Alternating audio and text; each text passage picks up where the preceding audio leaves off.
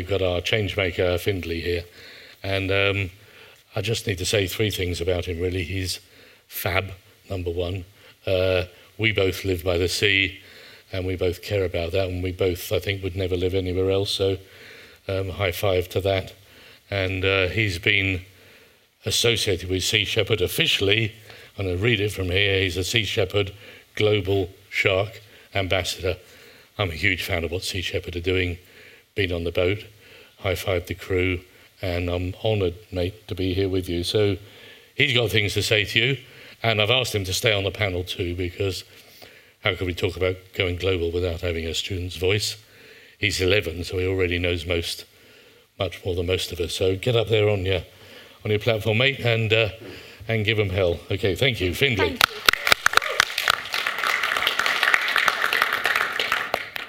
Well, I'm Finlay, I'm 11, and I'm from Ullapool in northwest Scotland, and I've lived by the sea for the last 5 years, and I love the ocean, snorkelling, marine environment, and sharks in general.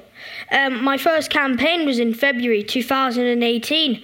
It was in Gairloch, and they were planning on downgrading the sewer systems, so I lobbied the Scottish Water, who were doing it, and local MSPs with emails and letters. I attended a protest on the beach in February to highlight the fact that we use it all year and not just in the summer. It's on the Northwest Living Sea Snorkel Trail, which is where it is a trail where you can go snorkeling and you're guaranteed to see at least something. The impact on the tourism there, it's part of the NC500, so it's got a large thing to do with tourism. And it actually worked out, and the highest quality filtration was retained.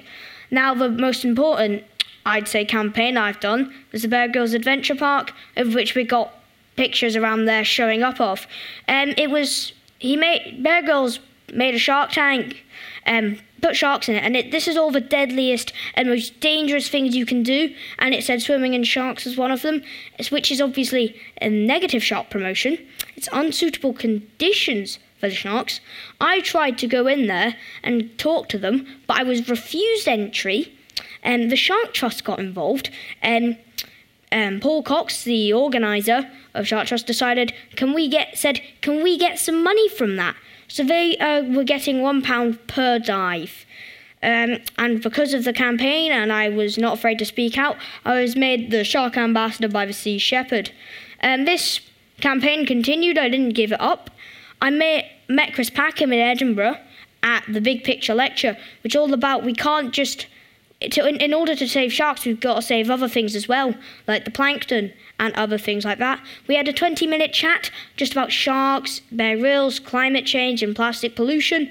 He invited me to London to speak at his People's Walk for Wildlife in order to raise awareness for all the campaigns I've done, as well as so I can meet some new friends.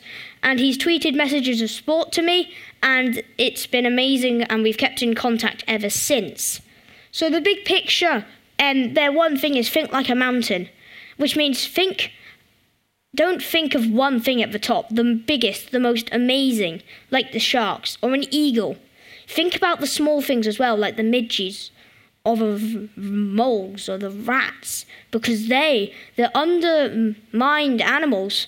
Without them, we'd all be in a very difficult situation. So the threats for sharks is very simple. Shark finning, plastic pollution, and climate change. So to do with shark finning, it's a rough picture. 73 million sharks are killed annually. You can legally, to do with cultural stuff, you can bring 17.5 kilograms of shark fins into the UK, even though you can't bring sausages and cheese. It's still being served in 19 British restaurants. I contacted with Bite Back, which is a shark charity, to help with the campaign. I wrote to all the restaurants that were serving it, and we managed to get one to quit, so that's how we've got to 19. And I've been raising awareness about issues of sharks and everything on social media and my website. And I've been to talks, I've given talks to schools to educate kids and teachers. So plastic pollution is a big problem, as we all know.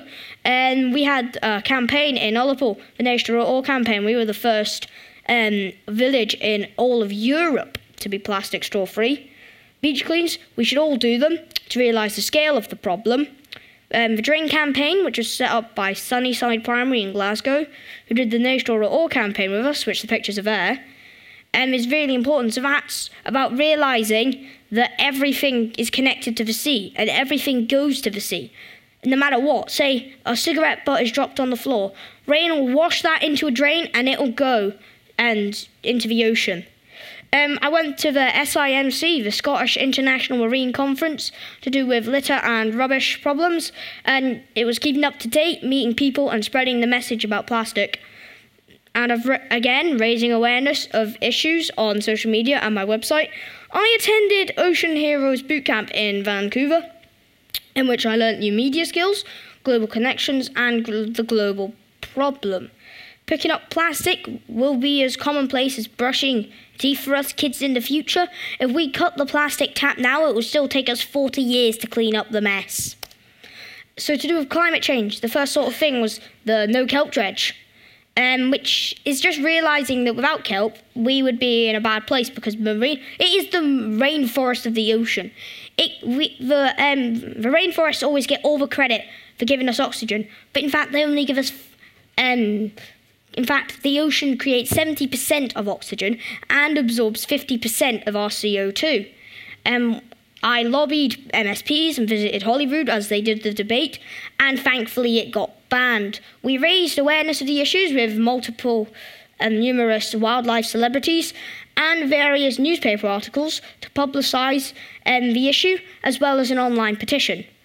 I was the first child in Scotland/UK to school strike. Started striking 14th of December, 28 weeks now, every Friday in Ullapool or elsewhere. I travelled to the EU Parliament with Fridays to Future movement to speak to MEPs. I was invited to Holyrood to speak to the Environmental, Climate Change and Land Reform Committee. I met and interviewed Christiana Figueres, who, if it wasn't for her, the Paris Agreement wouldn't have gone through, and it's reached 197 countries now. And numerous TV and radio interviews, newspaper articles, and I was in the big issue, and used social media to again raise awareness. Now, as Jacques Cousteau said, we only protect what we love. To which I would add, but we only love what we know. Well, I love the ocean and all the creatures that live there. I will fight to protect them and teach my generation how important they are. And I would encourage everyone here to help me and kids like me to do that. So over to you, the children's media. What are you going to do to help educate and inform kids about these critical issues? Because for the size of these issues, I think there is too much talk and not enough do. My future, your future, and the future of our unique blue planet depends on it. Thank you to CMC for inviting me here to speak, and thank you all for listening.